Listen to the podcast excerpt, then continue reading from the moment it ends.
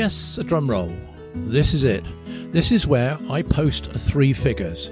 For this is episode number 100 of Inside AgriTurf, my podcasting innings that began in July 2020.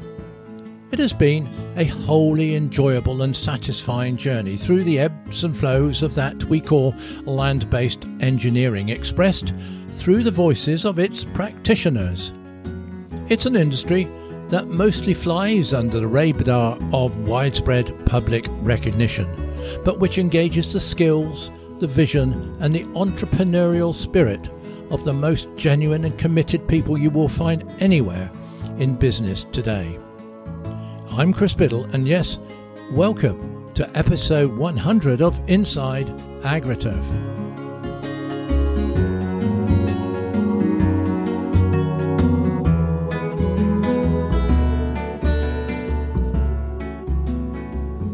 The early 1980s, I was managing a garden machinery dealership in Salisbury and one day a new rep walked in on spec to try and convince us to stock a range of Swedish made lawnmowers. Now, I'm not sure whether we bit that day, but more than 40 years later, my guest today and I have moved in contrasting directions, but still in the same industry.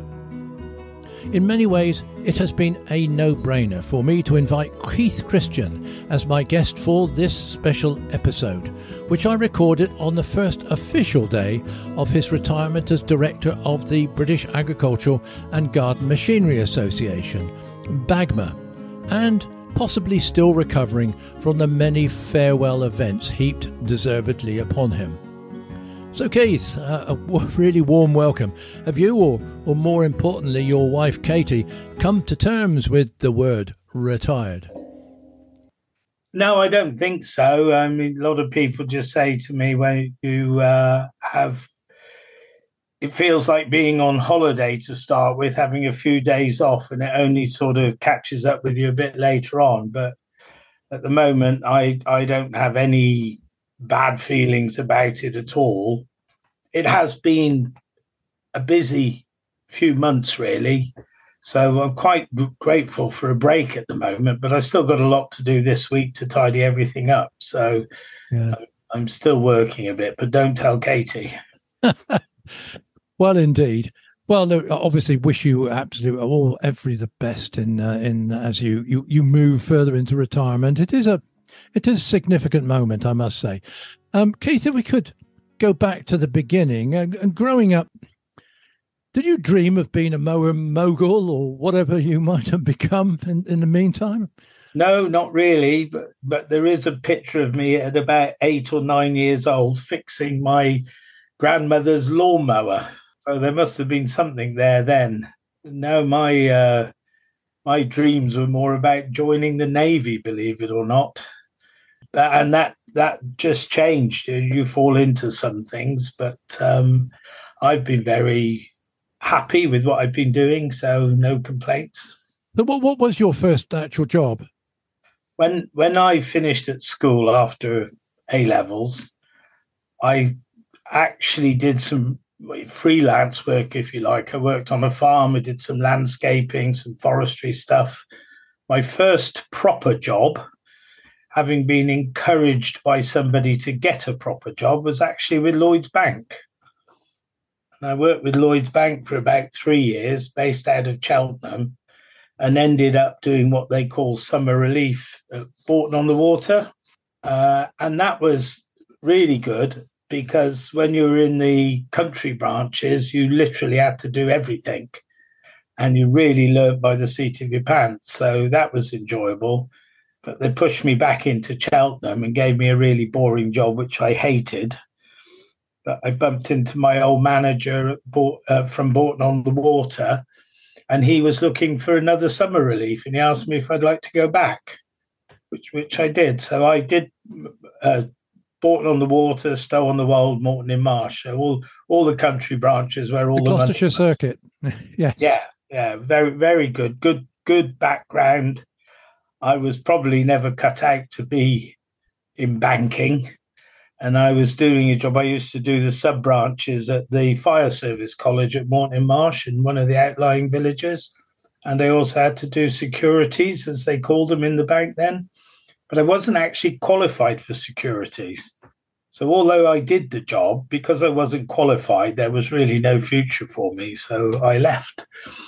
And um, I worked for Pickford's for a while. As a student, I worked for Pickford's, and Pickford's found out that I was leaving the bank and asked me to go into their office in Cheltenham and be what you call, I don't know, a removal coordinator. Nice. I knew a lot about how it worked, and that was pretty stressful job to be honest. Trying to keep everyone happy when they're moving house. And then I went to Leisureland in Cheltenham, which was the biggest sports and leisure store in the country at the time. And then I left there and needed to find a job. We had a young baby at home and no money. I went to the job centre looking for a job and they wanted me to sign on. I said, I don't want to sign on, I just want a job. And anyway, in the end, I ended up with an interview at Burlingham's with Dick State, who you'll remember. And um, that that was funny because the pretty much the only question he asked me was, if you started up a brand new lawnmower and it was smoking, what would you think? And I just said, well, it'd just be burning off the oil that's in the engine. He just said, fine, you've got the job. So that's how I got into the industry in a nutshell. And of course, there was a pretty strong connection between Burlingham's and Bagma at that stage, wasn't it? Which you oh, yeah. you couldn't have foreseen what might have happened from there.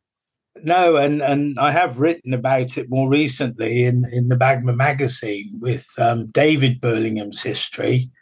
Um, Dave, David passed away, and um, John Burlingham actually gave me a load of history that David had written out about his days with Bagma, and I found that fascinating. And Richard Burlingham before them was, a president of Bagma, as was David Burlingham.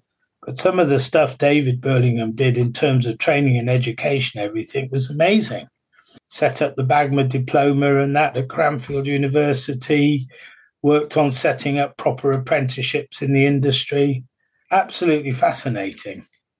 And uh, John Burlingham, of course, ran the fringes and ended up work, working at one point for um, Bagma through the BHF with yeah. connections there. So yes, the Burlingham family very heavily involved in Bagma over the years.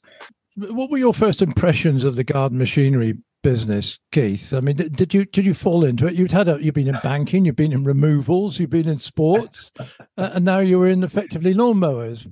I, I suppose I I really liked it. You, you walk into a, a family business like Burlingham's as as a young person, really, and everybody wants to help you. Everybody wants to teach you. You know, I'm eternally indebted to Colin Bayliss for training me, and I took over from Colin as the professional rep. And the older guys in Burlingham's, they were brilliant. I used to go out with them demonstrating and that, and they they could teach you so much I remember going up to Hidcote Gardens to do a demo with the National 68 when I when the first week I started. And the first thing I was told is whatever you do, don't drive on people's grass. You know, I've remembered that one ever since. Uh, you know, get the lawnmower out and of course always set it up a little bit higher to cut don't drive into long grass with a with it set on its lowest cut. So those those first weeks were amazing and things that stick with you for a long time. Yeah, yeah. it, and it was great. And to be just thrown out on the road, go and sell some stuff around golf courses, schools, all sorts of things, mm. councils, and people generally, the customers, the staff, and particularly the reps and the bosses from the suppliers were you know really generous with their time and that. So. And you had a fer- pretty fertile area around there to work with, wouldn't you? It's a very quite quite an affluent area, quite quite rural, and a lot of grass. Yeah, and and and the advantage of working for a company with a very good reputation. So uh, yeah, I, I, I did enjoy it. Being being outside, you know, you've got the best of both worlds, really, because you can do some workshop stuff. You can be out on a golf course selling. You can be out with a group of people.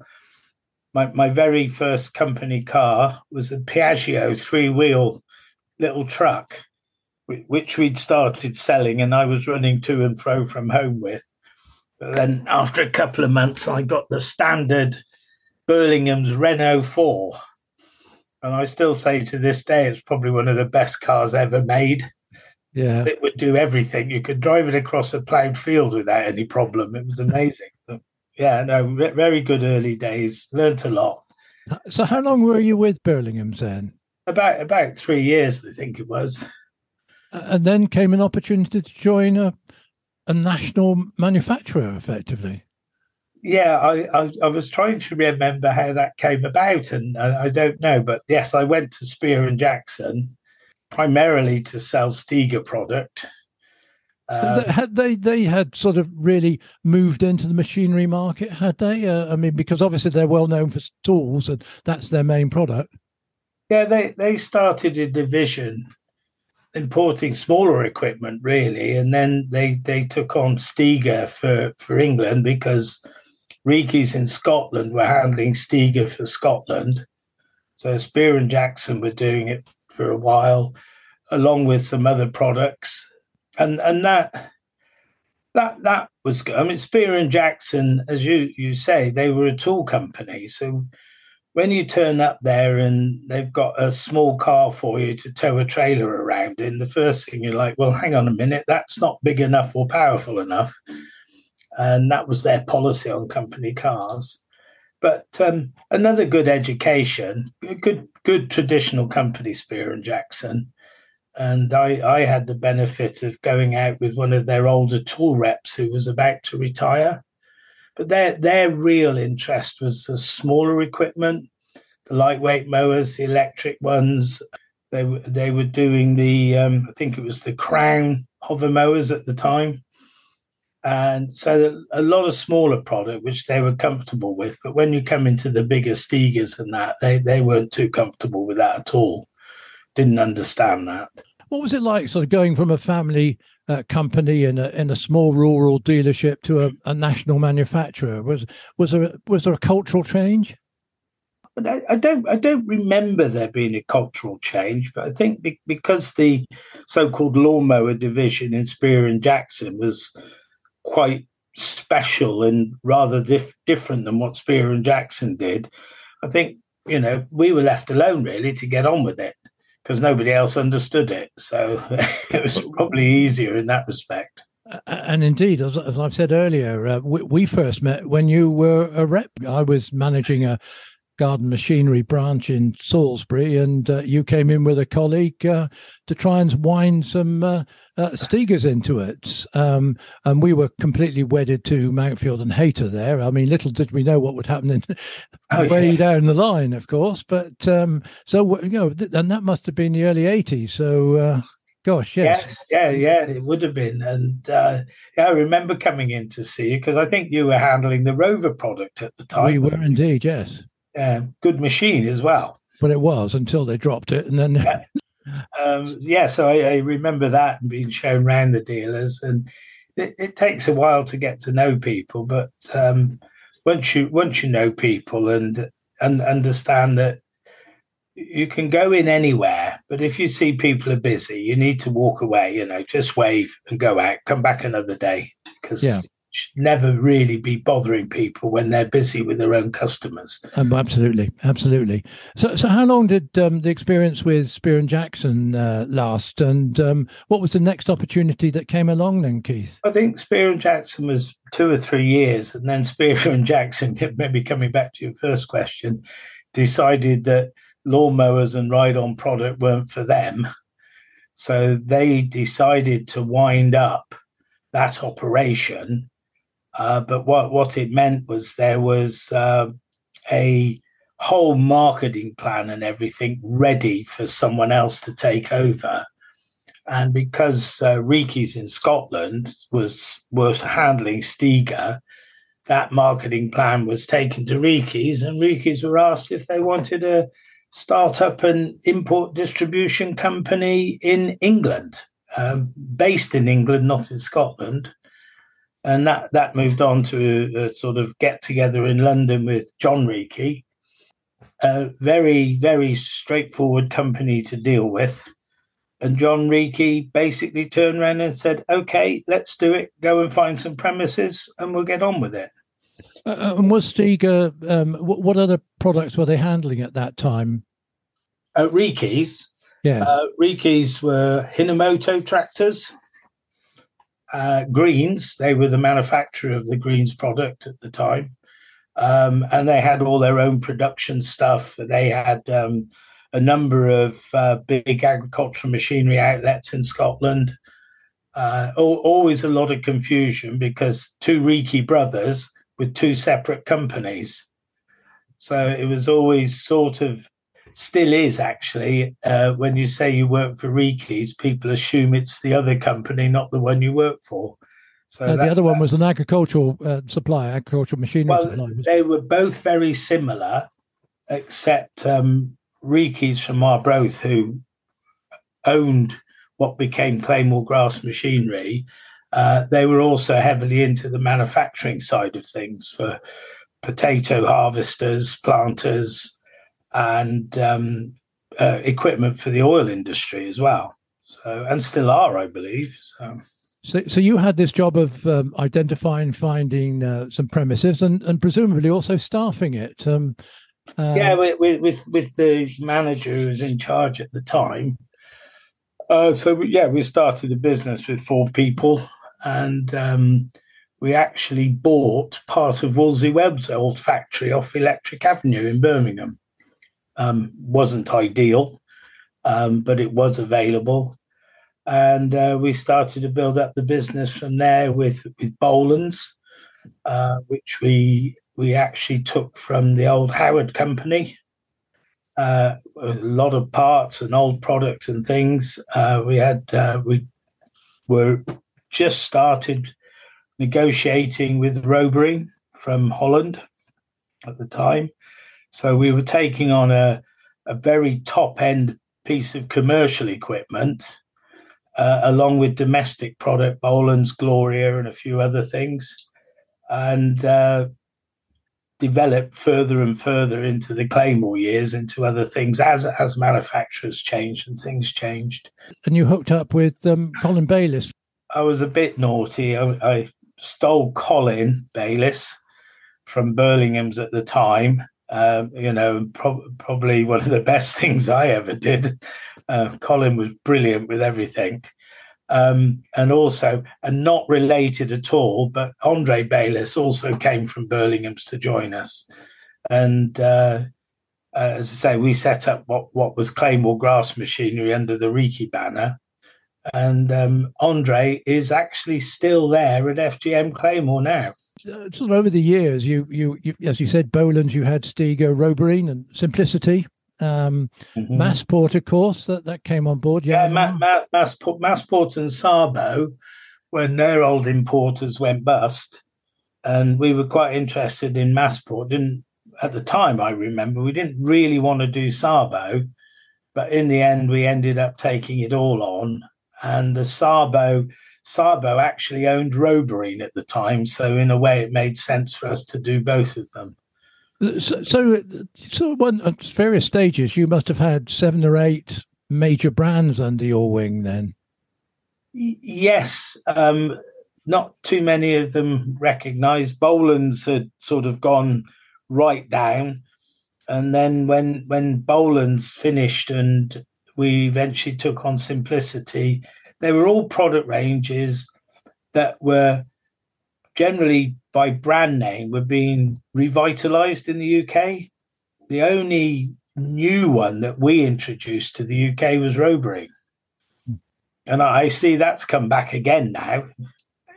Tough business competing with the likes of Ransomes and Toro and Hayter at the time, but uh, we we had quite a lot of success with Roberine, but we tried to be quite quiet about it. If you shout too loudly, everybody's after your business. So indeed. Uh, so having all these uh, brands under your belt, then Keith, uh, and all with factories all around the world, must have given you quite a lot of uh, opportunity to to travel. Um, yeah. So yeah, I was uh, been criticised for that many times, but uh, one of the ideas was as, as we moved on in in Claymore, one of the ideas was was to have product from different countries. Uh, so we were we had a spread of currencies that we worked with. So we weren't totally reliant on any one currency as everything bounced around. And anyone who imports will understand that. Um, I used to spend a lot of my time actually buying, forward buying, and contracting currencies. I remember Simon Reekie saying to me one day, we, we, we'd made a small profit one year. It was a tough year, but we'd made quite a lot of money on currency purchases.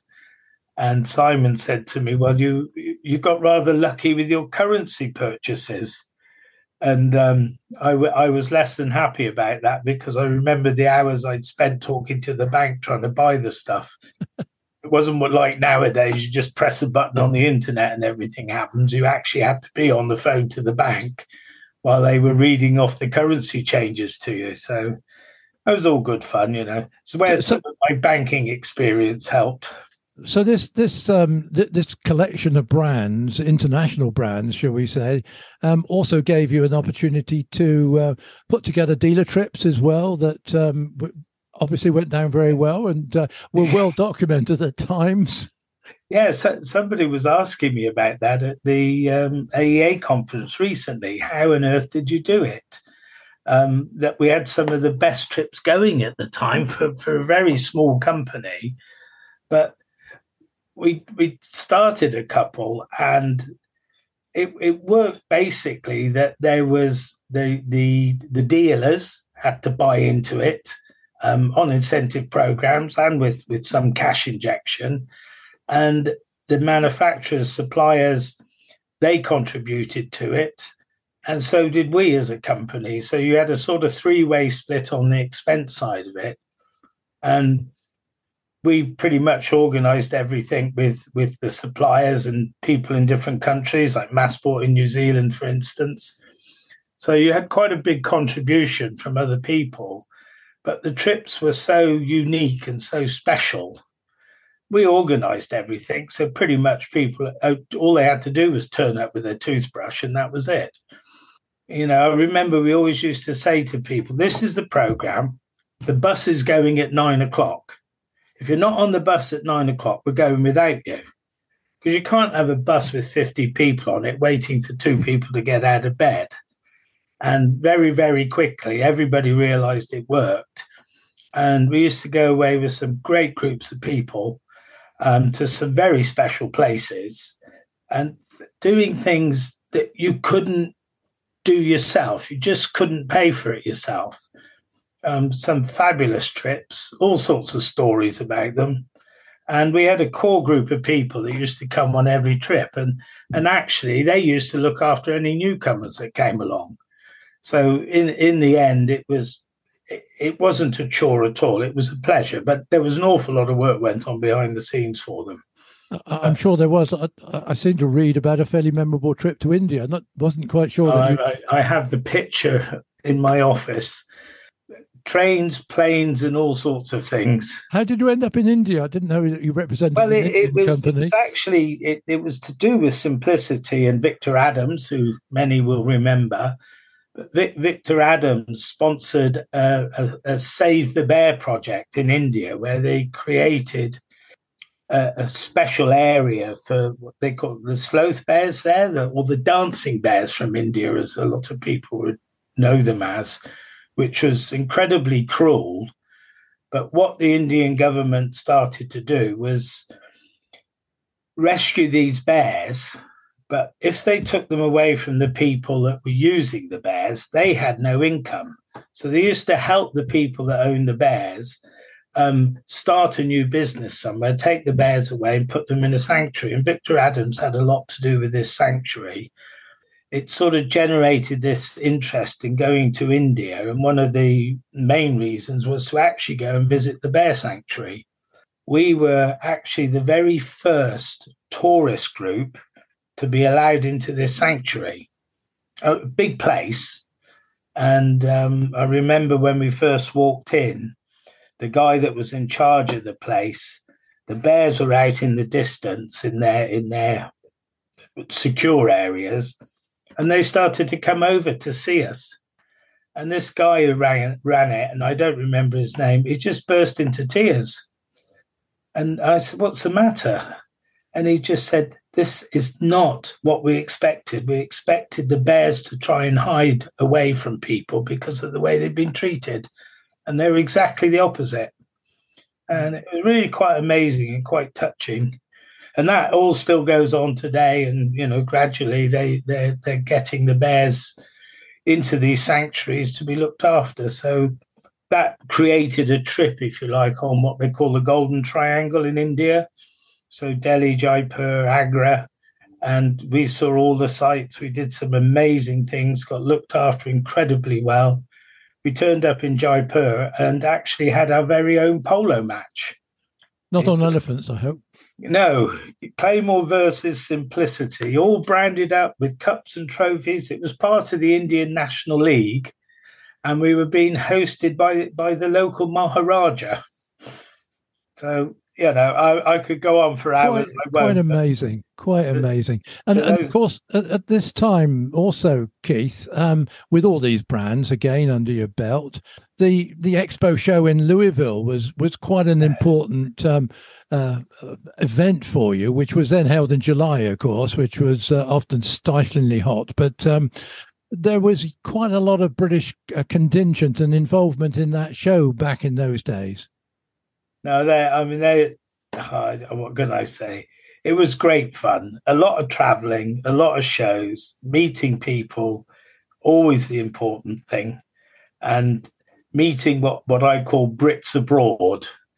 Uh, it just just amused me no end. You know, we're we're terrible abroad, really you know, we don't tend to adjust to the local scene. We just turn around and say, "Well, we're English," and then everybody understands that we're we're nuts. We're not going to conform to anything, and we like drinking beer, you know. So, round at the shows, I mean, my, well, I think I've written about it before, but one of my lasting memories was bumping into Lance Bassett and some of the guys at Louisville, and they're in in English short sleeve shirts and pale shorts, you know, totally white, no suntan at all, wandering around the show looking absolutely old school British tourists.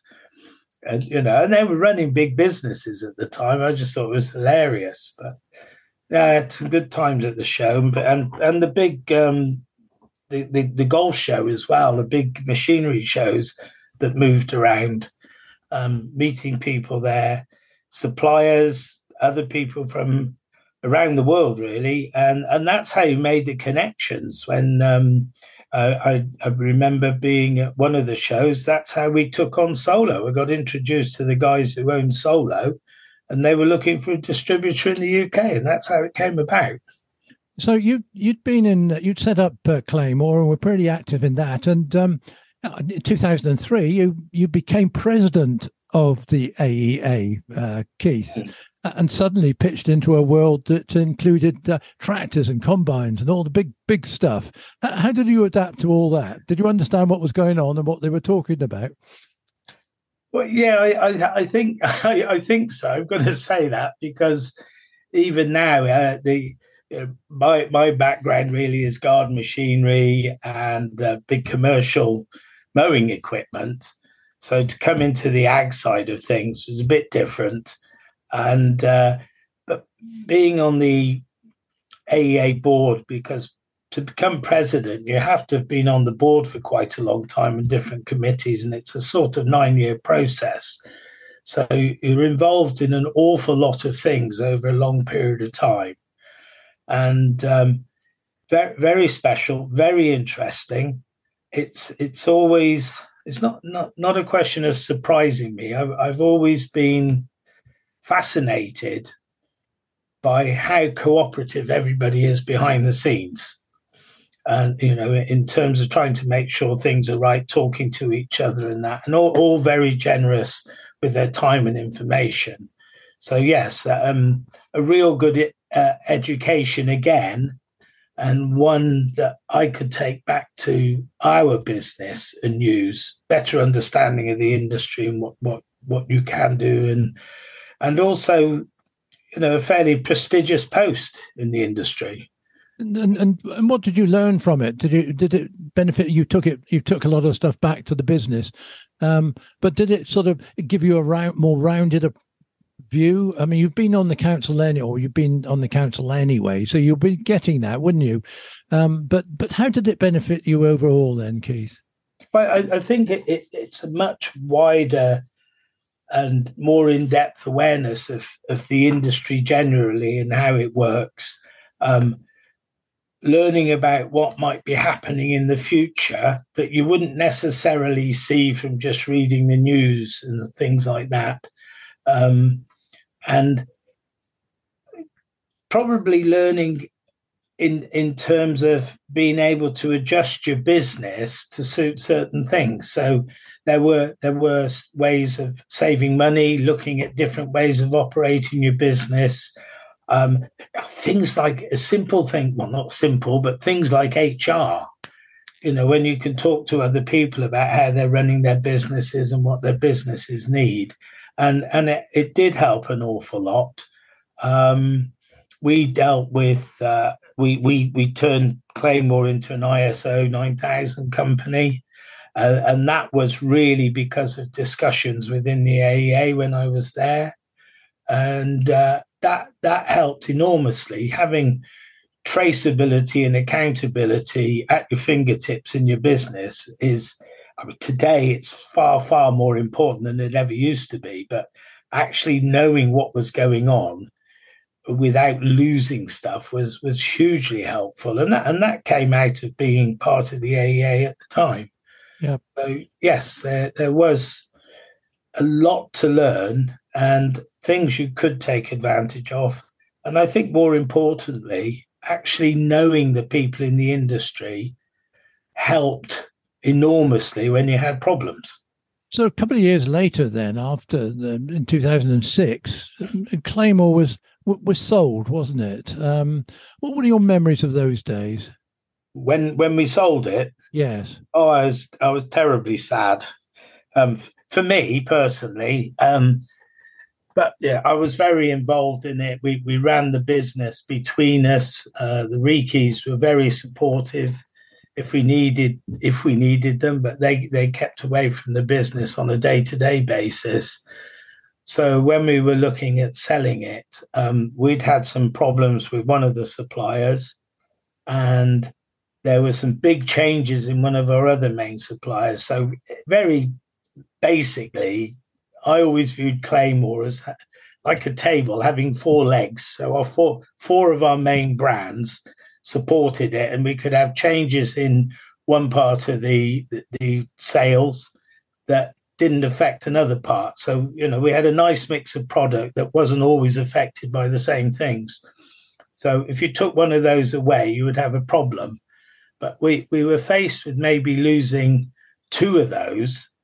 And whilst the business would have still been sustainable, it would have been very difficult to bounce back. So when people take away a brand from you, or uh, as was the case with Roberine, uh, John Deere bought Roberine and we lost Roberine to John Deere. You know, it was all very professionally done, I have to say, um, but we still lost it. And we had to look at what was going on with the business. And um, FGM from Ireland were interested. They they had a sales operation in the UK, but no base. They were interested in having a base. And um, Simon Reekie really took the view there was an opportunity to sell the business without damaging the business. And I have to say, from a commercial point of view, and from my position in the business, it absolutely made sense to do it. But in the end, I was really going to be the only casualty.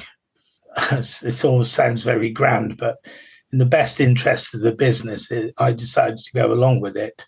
Um, the Reekies gave us the option for turning it down. But to turn it down didn't make business sense. So um, that's what we did. And um, I moved on. But yeah, I was very sad. I was very sad to leave after 23, 24 years. But I mean, as you say, it's where commercialism meets uh, personal uh, ambition yeah. and personal feelings, isn't it? Yeah, and so, I, to, to, this day, I have no doubt that it was the right decision at the time for for the businesses, for FGM, and and, and for Claymore and the Reekie. So so here you are. You, you, you said you were going to be the only casualty. Did did, did you you obviously stayed on for some while? So how mm. and uh, from there, I think an opportunity to join Bagma uh, came along. And how did that how did that happen then, Keith? Well, Bagma were advertising for a new general manager in the Bagma Bulletin. And um, you know, we'll have a plug here. I've always been an avid reader of the Bagma Bulletin. I, have I've always thought it's been a very helpful magazine when when in my working days, and um, something I've always been delighted to be a part of in in my Bagma days. So yeah, the little advert in the Bagma bulletin. So I thought, right, it's time to go. I'll um, I'll apply. Indeed, and this was 2007, and I think to put this in historical perspective, uh, might best be worth um, actually casting an eye back what was happening at that time. I mean, actually, 2007 was when uh, Tony Blair handed over to Gordon Brown, and uh, the smoking ban in England was was introduced, and we had major floods, which actually was the uh, last uh, royal show that we were to have, and yes. in the industry, yes. actually, Keith, 2007. Uh, there was an LTA scheme launched, yes. the Land Based Technician Accreditation Scheme, which was a, a wonderful idea for actually passporting uh, technicians, which um, had a sort of a, a fractured uh, progress over the following years. Allen Power, that famous company, went into administration, and GGP, which is now Stiga, of course, um, they really had a big crackdown on their dealers over internet selling. So there were some very different times. And incidentally, just one other one, uh, it was announced that one of our iconic uh, engine brands, Tecumseh, was to close. Yes. Um, they, they, so thinking back, that seems an awful. All that seems an awful long time, and so there was quite a lot going on in the industry at that time. Well, now you mention it, yeah, I hadn't pieced it all together, but yes, I mean we were involved with Tecumseh. The, the house I'm in now, the house I live in in Evesham on the river, um, had seven foot of water in it in 2007. We didn't live there then. So the flooding, yes, very serious flooding. All the other things going on in the industry, yes, it was, was a big, big change. And the LTA scheme, uh, I, I, walked into that one with the launch at uh, the Motor Museum at Gaydon. I, I, remember doing that and and a conference for the NEAC on the same day and I had a stinking cold. And my sort of Gloucestershire Somerset accent mixed with the cold doesn't go down too well at times. But um, yeah, that that was uh, quite an amazing event, really. an awful lot going on, and then changing. And, and, how did you grow into the role? You, you would have known a lot of dealers, obviously, from your Claymore days. So obviously, this made it easier from for you from than somebody coming in from outside. Yes, um, definitely. And um, uh, again, you know, I'm mainly garden machinery. So the garden machinery guys and my old customers then and today uh, have been amazing, really. Awful lot of support, lots of conversations, lots of ability to go and talk to people and find out what they want. But the Bagma hadn't had a general manager or director for two years. My predecessor had left two years before, and they hadn't been able to replace him. So I walked into some strange ways in a business at the time, you know, which got settled down quite quickly. Um, um, tell me, was uh, because Bagma was part of BIRA, yeah, British Independent the, Retailers, the, the British Hardware Federation, as was at the time, and then that got changed over to BIRA some years later. It was BHF at the time, yeah. Mm. Um, and how did that fit in with BHF initially? Well, it had been part of the BHF for quite a long time, and I'm, I'm sure you remember the BHF basically rescued Bagma from oblivion, really, as I understand it. Bagma had a lot of financial trouble and stuff like that. And um, there was a connection between the BHF and Bagma at the time. And the BHF came in and took over everything to do with Bagma and kept it going. So, really, that side of it was fine, but there, there were some synergies being part of an uh, independent retailers association um, in in terms of a mindset for retailing. But in in my days in Bagma, Bagma was a separate part of the BHF and BIRA. We ran ourselves and we used marketing departments, membership departments, and things like that because the standard admin processes were pretty much the same. But not so much um, interaction between Bagma and high street retailers. Yeah. There were some great people, met some great people there, and um, you know a lot of conversations about retailing. But we were always very particular to to make sure the marketing department referred to dealers and not retailers in our case. Yeah. Um, and they are quite different, although you might be able to apply some of the, the retail aspects of any selling you know there aren't too many garden machinery guys left on the high streets in in the UK anymore, and that that whole sort of ethos of a garden machinery dealer doesn't really fit with the standard high street retailer. And, and over the, the, the subsequent years, you joined in two thousand and seven, and if we as we moved into the uh, following years, what what were the major uh, issues that you had to deal with on behalf of members? Ooh. yeah, that all merges into one. I mean, there's lots of things that I've, I've I've seen looking back through the archives of of Bagma going back over hundred years that have always been discussed and never resolved.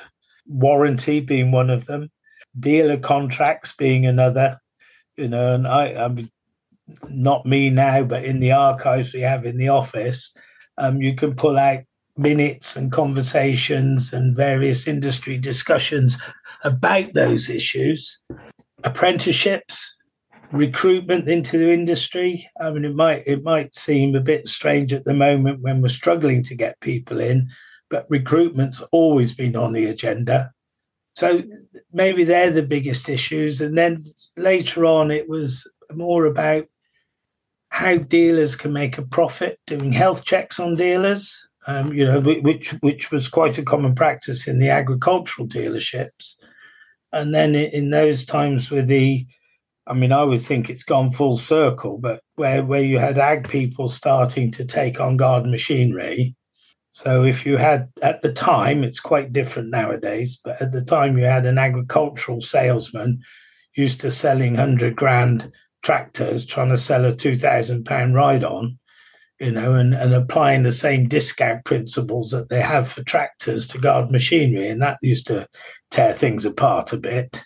Keith, if we if we move forward, I, I guess, um, and all those that you've mentioned, warranty, recruitment, apprentices, uh, all, are all tended to be ongoing issues. Yeah. And of course, if we move forward to 2020, came a came an episode that um, came really out of left field that that uh, really took a lot of handling, and I'm referring, of course, to COVID and um, its its impact on how businesses would continue whilst the rest of the country was was closed down. Do, do, do what do you remember about those sort of early days of trying to handle that? We we within Bagma and and working with other people as well, and working with the AEA at the time uh, we we had to look at all the legislation that was coming out, all the changes. I mean, it was an ever moving feast of information with, with the pandemic, and everyone was trying to understand how it was going to work. But when they started saying, "Oh, this, you know, shops need to close and this has to shut down, and you can't do this and you can't do that," we started looking at it very closely with what the government were issuing in terms of oh DIY shops can stay open, but garden centres can't, and things like that. And um, having looked at it, we, we couldn't see any real clarity in how the garden machinery side of things could work or how the rules would apply to them. agricultural machinery dealers was a little bit different because they come into the realms of the food supply channels. But in the end, we we went to the various ministers and lobbied the government along with the AEA at the time. We did it together and said, right, this is what our industry does. This is what we provide. This is what the garden machinery guys do. And there was a lot of issues about mental health at the time. So we we were emphasizing the fact that if people were stuck at home, they need to look after their gardens, they need access to equipment and servicing and things like that. And to be fair to the government, they came back, or the government department we were dealing with, they came back very quickly in black and white and said, Your industry can stay open. But they have to apply the normal regulations that will apply during the pandemic. So we tried to get that message out to dealers as quickly as we could to say you can stay open, but you your showrooms need to be closed. You know, you can't have people coming into the business, and a lot of them started setting up um, collection points in their yards and things like that. We we we had quite a few people come on to us for clarification. And we had two occasions where a couple of dealers were going to be prosecuted for breaking the rules one by the police and one by their local authority. And we managed to stop both of those straight away by by showing them this letter from the government saying no, they're allowed to do this. So yeah, it, it, a lot of work behind the scenes, but as you know, the industry stayed open, and whilst it might have been difficult, what I hear is some of them had their best couple of years ever. And I think it'd be true to say that uh, the whole industry, across the industry, both uh, in agricultural machinery and turf care, uh, responded magnificently to what was going on at the time. Uh, absolutely, you know, and and and did the UK a huge favour by by keeping by helping to keep people occupied, cut their grass. I mean, one of the things we said to the government, well, if you're not going to allow this, you're going to have people coming back to sports areas, grass areas, with the grass three foot high. Mm. You know, so uh, that I have to say, once it was done with the government departments, they were all on board with it. There was no arguing. They just said, "Yes, we agree with you." And I think there are certain actions that were taken because of COVID that have we've obviously sort of kept on going in terms of social media, uh, connecting with customers, and uh, making demonstration films and the like, haven't they? Yeah, yeah, and uh, you know that, that, that out, out, of any crisis, there's always some benefit comes out of it, and I, I think dealers. And you know, Keith, um, I've always sort of thought because um, very shortly after that, the AEA um, took Bagma under its wing. It actually effectively bought Bagma, and I've always thought that the catalyst for that probably was the closeness of the relationship that you might have had at that time, working uh, specifically with Ruth Bailey at the AEA and yourself, working out the COVID uh, procedures and so on.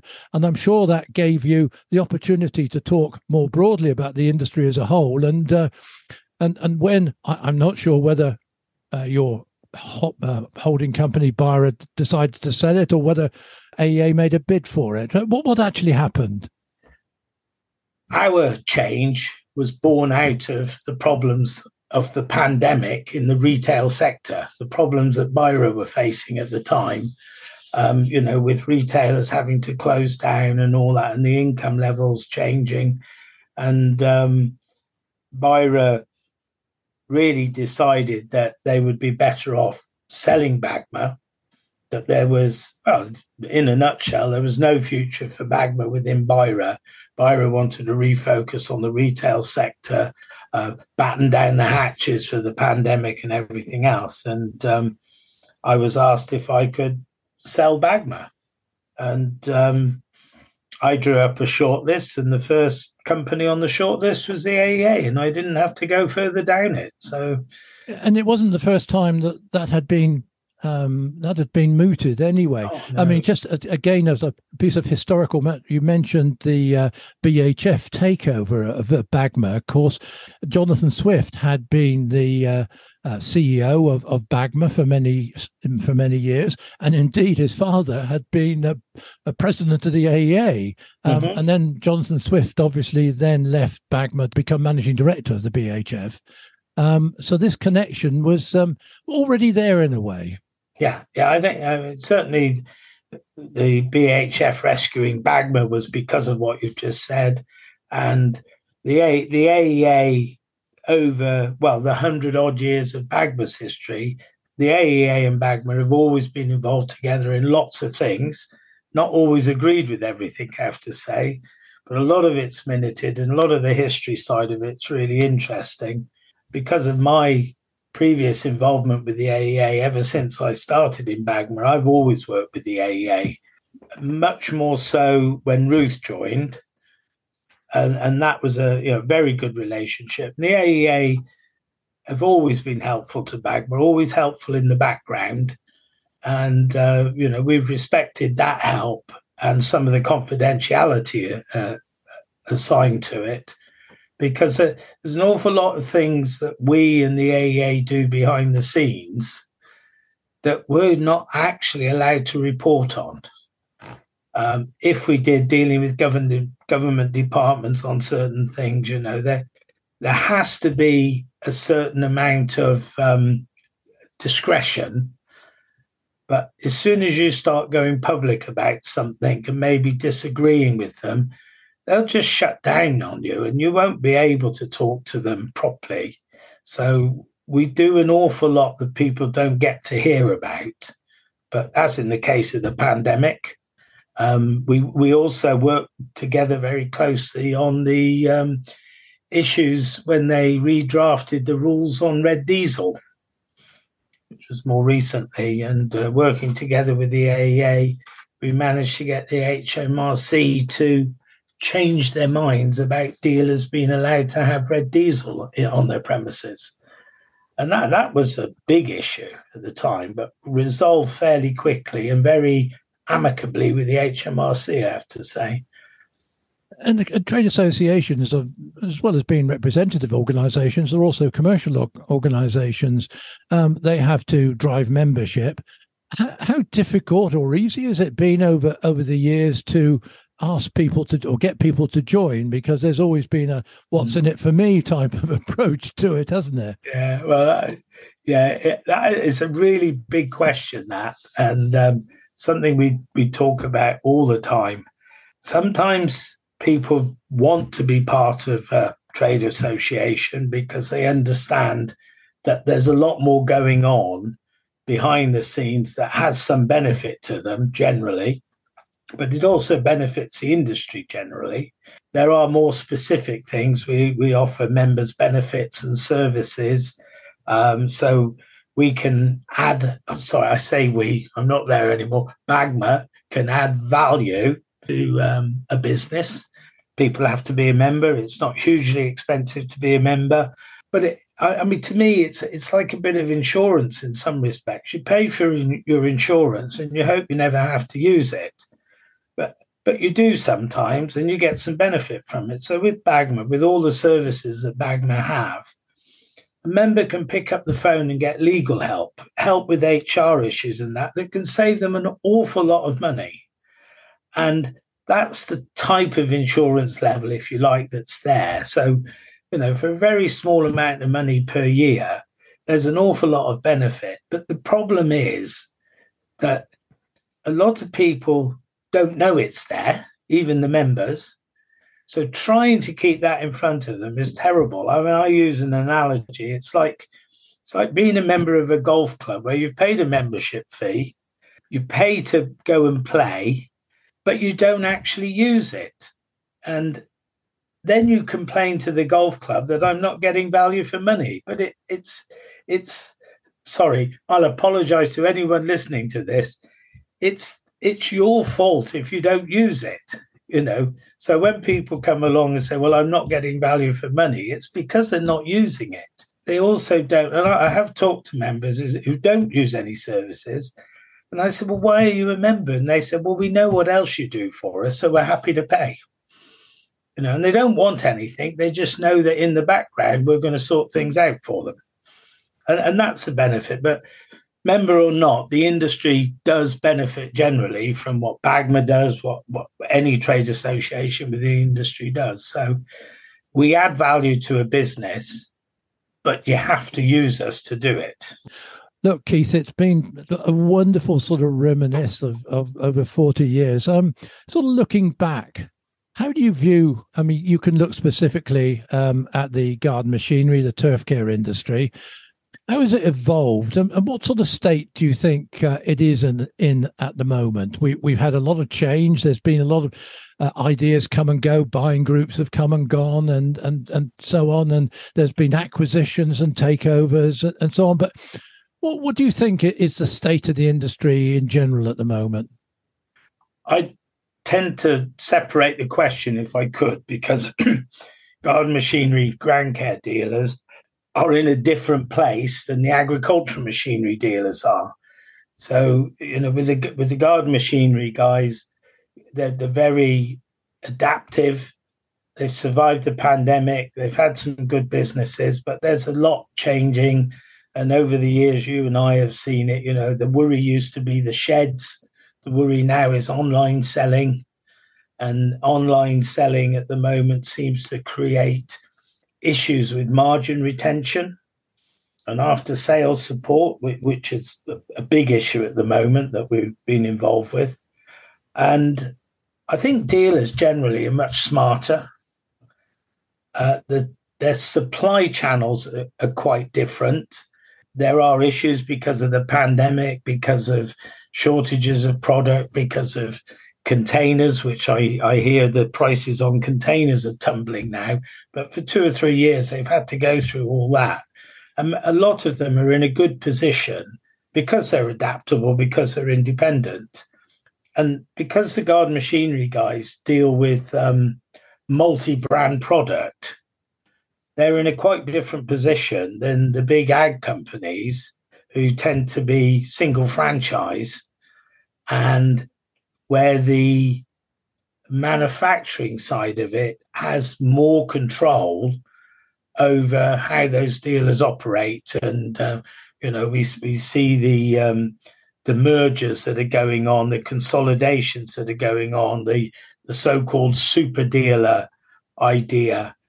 The big manufacturers are following down that route but that's not so easy to do in the garden machinery side. So the garden machinery guys are still very independent very, very experienced companies in what they're doing.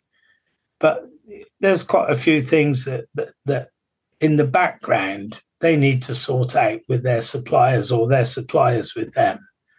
And, and I think the pandemic has raised quite a lot of issues in that area that people are dealing with. But there's more of a, I, I feel at the moment that, that there seems to be more of a purpose with the garden machinery guys to look after each other. Maybe that'll see some changes in the future.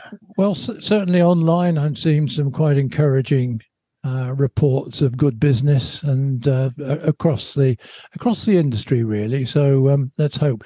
So look, um, you say a sense of purpose. Um, what's your sense of purpose now, then, Keith? Uh, um, I, I, hear tell that you, you you played a game of rugby the other day, and is this a regular pastime? And is uh, Katie very happy about that? oh no, she thinks I should have given up twenty odd years ago. Um, no, I, I, still enjoy playing. Um, I still ache afterwards, like most people do. Um, but I think having played rugby oh, for fifty odd years, to have the odd game occasionally. Vets rugby and vets rugby can be quite tough, but really, really enjoyable. And um, it makes for a much more enjoyable evening in the bar afterwards. I still enjoy that. And um, I even asked my doctor about it, and she said, "No, you carry on playing." you know, but, it gives me it gives me work.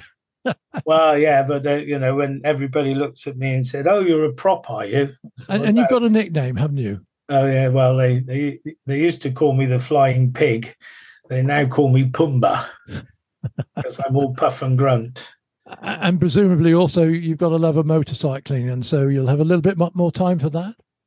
Oh yes, yeah, yeah, but um, yeah, I mean it's all rugby, motorbiking, trials riding, and um, yes, and spending some time thinking about what to do, you know, yeah. because it's been so busy. People have asked me, "Oh, what are you going to do when you retire?" I said, "I'm going, I'm going to spend a month thinking about what I'm going to do when I retire," you know, because it's quite right. Been so busy and uh, doing a handover, and um, I mean, if I may say, Chris, fortunately, um, I've been able to do a handover to a guy that's been in the industry for a long time, knows the dealer network and everything else. So he's already halfway there with his job, which is great. A very similar background to mine, and um, you know, I wish him all the best for the future. We are referring to Nick Darking. Nick, Nick, Nick Darking, yes, yes, Sorry, yes. That's all right. Yeah. No, uh, as you say, somebody with uh, vast experience in the in the industry um, and and so on. So, Look, Keith, um, I've really enjoyed this. I mean, it's it's turned back the pages and the years for me as well, because as I said, we first met when you came in as a, a fledgling rep with Spear and Jackson, and uh, uh, our paths have crossed very regularly since then. So, look, can I can I wish you all the best and uh, your your month of thinking about what you're going to do in retirement. And, and I'm sure everybody in, this, in the industry wishes you well, and uh, you and Katie f- for whatever lies ahead. Anyway, Keith. Yeah, thank you, thank you very much, Chris. And um, I may, I'd like to thank everyone in the industry that I've ever had anything to do with. Great bunch of people, great company, and really, really good at what they do. So Excellent. good luck to them all. Thank you very much. What a fascinating account of a life well lived so far. Once again, there is nothing more I can add other than to wish Keith and Katie all the very best for the future and if you get stuck behind a caravan on the highways and byways this summer, watch out, it might just be the Christians on tour. I'm Chris Biddle, thank you for joining me, and this is Inside AgriTurf.